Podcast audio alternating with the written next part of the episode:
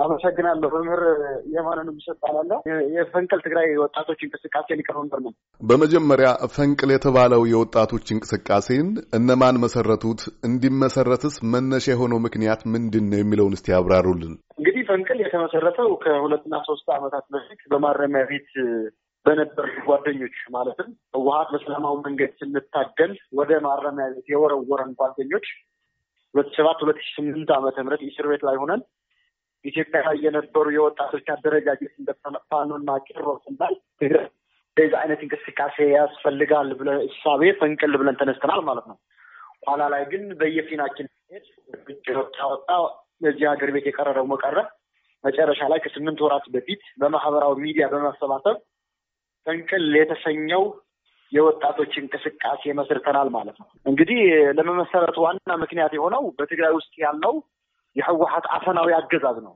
እንደምታውቀው የትግራይ ህዝብ ለዲሞክራሲ፣ ለፍትህ፣ ለነጻነት ብሎ ስልሳ ሺህ ልጆችን ገብረዋል። መቶ ሀያ ሺህ ልጆችን ደግሞ አካል ጉዳተኛ አድርገዋል። ይሁን እንጂ በሰላሳ ዓመታት የህወሀት አገዛዝ ውስጥ የትግራይ ህዝብ ትግል በጥቂት የቡድን ስብስብ ተጠልፈዋል። የትግራይ ህዝብ ዲሞክራሲ አላገኘም። የትግራይ ህዝብ ብዙ ጥያቄዎች አሉ። እነዚህ ጥያቄዎች ስላልተመለሱ እነዛ ጥያቄዎች ለመመለስ ደግሞ በሰላማዊ መንገድ የሚደረገው ትግል ውጤታማ ስላልሆነ ልክ ከኢትዮጵያ እንደተባረረው እንደተወገደው አይነት እንቅስቃሴ ለትግራይ ያስፈልጋል ብለን ፈንቅልን መስርተናል ማለት ነው። እንቅስቃሴው በትግራይ ክልል ውስጥ የሚፈለገውን ለውጥ እውን ለማድረግ በዋነኝነት የሚጠቀምባቸው የትግል ስልቶች ምን አይነት ናቸው? እንግዲህ እኛ የትግል ስልት የምንጠቀመው እንግዲህ ሰላማዊ ትግል ሆነ የፒሲቡል ቫዮለንስ የሚባል አይነት ህዝባዊ እምቢተኝነት ማነሳሳት፣ የስራ አድማ ማድረግ፣ የህወሀት የታችኛው መዋቅር ከከፍተኛው የህወሀት አመራር ላይ ግንኙነት በመበጣጠስ ከህወሀት ትዕዛዝ እንዲያፈነግጥ በማድረግ በአጠቃላይ ግን በወጣቶች የተደራጀ ኃይል ህዝባዊ እምቢተኝነትን በመፍጠር በህወሀት ላይ ጫና በመፍጠር መንገድን በመዝጋት የስራ አድማ በማድረግ ህወሀትን ይወገዳል ብለን ነው እንደ ስልት የያዝነው። በዚህም በትግራይ ተሞክሮ የማያውቅ ውጤታማ ስራዎችን ሰርተናል። ከተመሰረተ ለምሳሌ ሽሬማ ሐንሳ ላይ ለዘጠኝ ቀን ያክል መንገድ አዘርግተናል። ወቆራዊት፣ ወልቃይት ላይ በቅርቡ ደግሞ ወጅራት።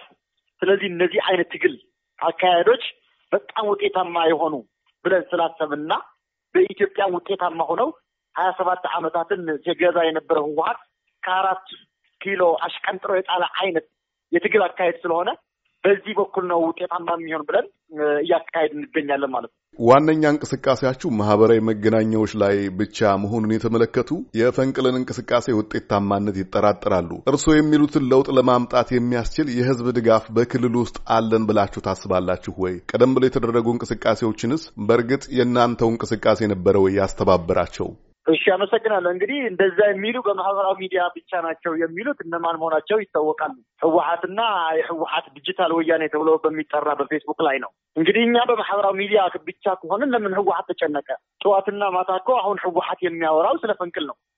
ጠዋትና ማታ በሳምንት ሁለት ጊዜ የሚያወጣው መግለጫ ስለ ፈንቅል ነው። ስለዚህ እኛ በህዝብ ገብተን መሬት ላይ ወርደን እየሰራን መሆኑን አንዱ ማሳያ ህወሀት ምን ያክል እንደሚፈራና ደጋግሞ ስለ ፈንቅል ማውራት ነው። ይህ ብቻ ሳይሆን አሁን በትግራይ ውስጥ ሁለትና ሶስት ነው የተገኙ ወጣቶች ፈንቅል ናቸው ተብሎ ማፈርና ማሰን ተጀምሯል።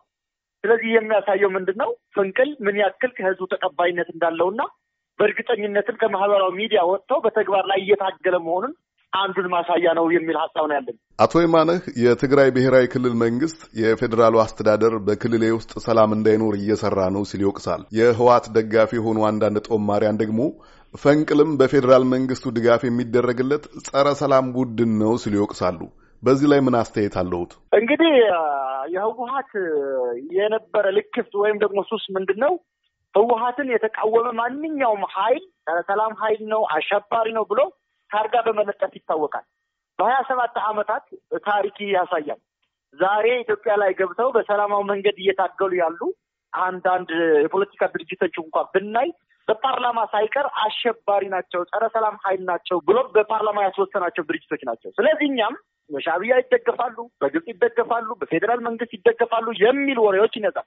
ይህ ብቻ ሳይሆን አራት መቶ ሀምሳ ሚሊዮን ብር ከፌዴራል መንግስት ተቀብለው ትግራይን ለማበጣበጥ የሚሰራ ብሎ እስከ ድምፅ ወያኔና ትግራይ ቴሌቪዥን እንዲሁም ቲኤምኤች የሚባል ሚዲያ በቅርቡ ዘግበውታል። ግን እኛ ከማንም ጋር ግንኙነት የለንም። እኛ የምናገኘው ሁሉም ድጋፍ የሚደረግልን ከኢትዮጵያውያን ሕዝብ ነው። ለምን ኢትዮጵያውያን የጋራ ጠላታቸው አንድ እንደሆነ ያውቃሉ። እኛም እያስረዳን ነው። ይህ የኢትዮጵያ ጠላት ኢትዮጵያ አንድ እንዳትሆን ከኢትዮጵያ የታሪክ ጠላቶች ጋር አብሮ የሚሰራ ድርጅት ህወሀት መሆኑ ስለሚታወቅ አሁን ያለው ብቸኛ አማራጭ ፈንቅልን መደገፍ ስለሆነ ኢትዮጵያውያን እየደገፉን ነው። የትግራይ ህዝብን እየደገፈው ነው። እኛ ፌዴራል መንግስት የሚደግፈን የለን። ከፌዴራል መንግስት ምንም አይነት ግንኙነት የለንም።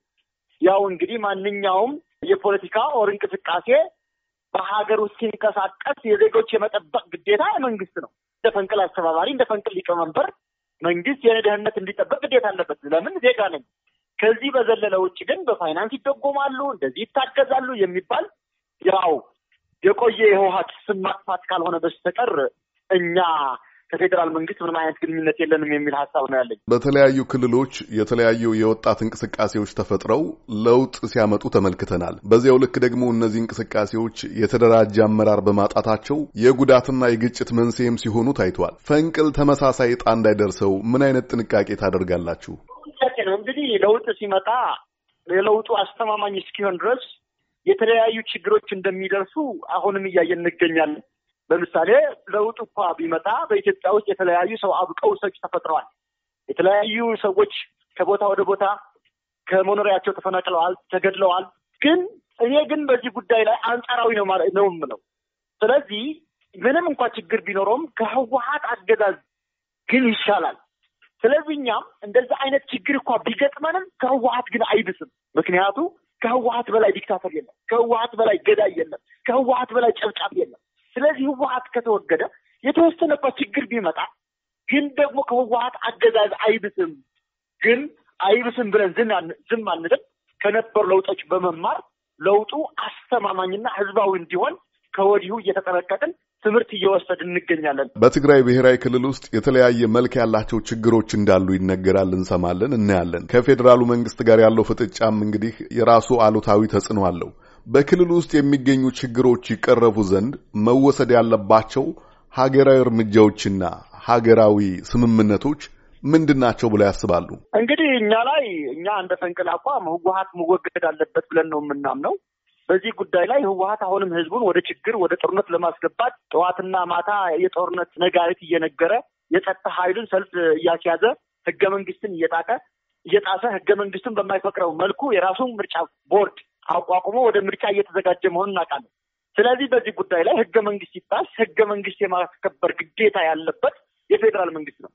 ስለዚህ በዚህ ጉዳይ ላይ የፌዴራል መንግስት በህወሀት ላይ ጫና በመፍጠር ህገ መንግስታዊ ስርዓቱን በማፍረስ በማን አልበኝነት በንቀት እየወሰዱት ያሉ እርምጃ ለኢትዮጵያ አደጋ ስለሆነ ከወዲሁ እርምጃ ቢወሰድና አስፈላጊው እርምጃ ቢያደርግ ነው ጥሪያችን የምናቀርበው የሚል ሀሳብ ነው ያለው። አቶ አማኑኤል አሰፋ የትግራይ ክልል ፍትህ ቢሮ ኃላፊና የህወሓት ማዕከላዊ ኮሚቴ አባል ናቸው። ቀደም ብለው በተሰሙት የፈንቅል ትግራይ እንቅስቃሴ ሊቀመንበር አቶ የማነ ንጉሥ አስተያየቶች ላይ ምላሽ እንዲሰጡኝ በማሰብ ከመቀሌ በስልክ አግኝቻቸዋለሁ። አቶ አማኑኤል አስቀድመው በተጠቀሰው ስም የሚጠራ እንቅስቃሴ በትግራይ ክልል ውስጥ የለም ይላሉ። ፈንቅል የሚባል የወጣቶች እንቅስቃሴ በትግራይ ውስጥ የለም። በፈንቅል ስም ፈንቅል ማለት በጣም የጀግና ኃይለማርያ ስም ነው፣ የትግል ስም ነው። ስለዚህ ያንን ስም በመጠቀም የፌዴራል መንግስት ስልጣን የተቆጣጠረው ኃይል በትግራይ ክልል ላይ ብጥብጥና አመፅ ለመፍጠር ሲል ስፖንሰር የሚያደርገው በአዲስ አበባ ያሰባሰባቸው አንድ የተወሰኑ ሰዎች ቅሬታ አለባቸው በወንጀል ከዚህ በፊትም በወንጀል ተከሰው የተፈረደባቸው የመሳሰሉ ሰዎችን አጠራቅሞ በትግራይ ብጥብጥና አመፅ ለማንሳት ያሰባስባቸው ናቸው። በጣም በሚገርም መልኩ የፌዴራል መንግስት በህገ መንግስቱ መሰረት በአገሪቱ ሰላምና ደህንነት የህዝቦች ሰላምና ደህንነት የማስጠበቅ የህግ የበላይነት የማስጠበቅ የዜጎችን መብት የማክበር ግዴታ አለበት።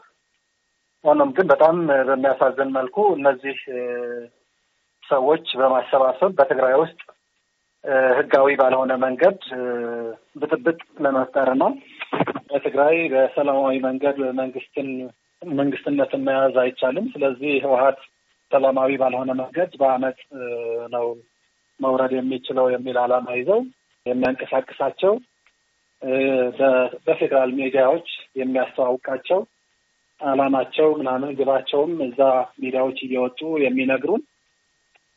መሬት ላይ ስትመጣ ምንም የሚባል ፋይል የላቸው ግን የተለያዩ ነገሮችን ለመስራት የሚፈልጉ ኃይሎች ናቸው። እንቅስቃሴው ሊቀመንበር የሆኑ ሰው አቶ የማነ ንጉስ ይባላሉ። ከራዲዮ ጣቢያችን ጋር በነበረ ቆይታቸው የክልሉ መንግስትን የሚመራው ህዋትን በሰብአዊ መብት ረገጣና ህገ መንግስታዊ መሰረት የሌለው ምርጫ ለማድረግ በመሰናዳቱም ይከሳሉ። በክልሉ ውስጥ ከፍተኛ የሆነ ቅቡልነት አለን፣ እየተደረጉ ያሉ ህዝባዊ ቅዋሜዎችና መገዳደሮችንም የምናንቀሳቅሰውና የምንመራው እኛ ነን ሲሉ ይደመጣሉ። ማለት በትግራይ የሚደረገውን ምርጫ ህገ መንግስታዊ ነው አይደለም የሚለውን ማለት ለህዝቡ መተው ይሻላል። ህዝቡና ለህዝቡ ሆኖም ግን እንዳልኩ በትግርኛ የሚናገር በፌዴራል መንግስት ስልጣን የያዙ ሰዎች ተላላኪዎች ስለሆኑ እነሱ የፈለጉት ማድረግ የፈለጉትን ማለት ይችላሉ።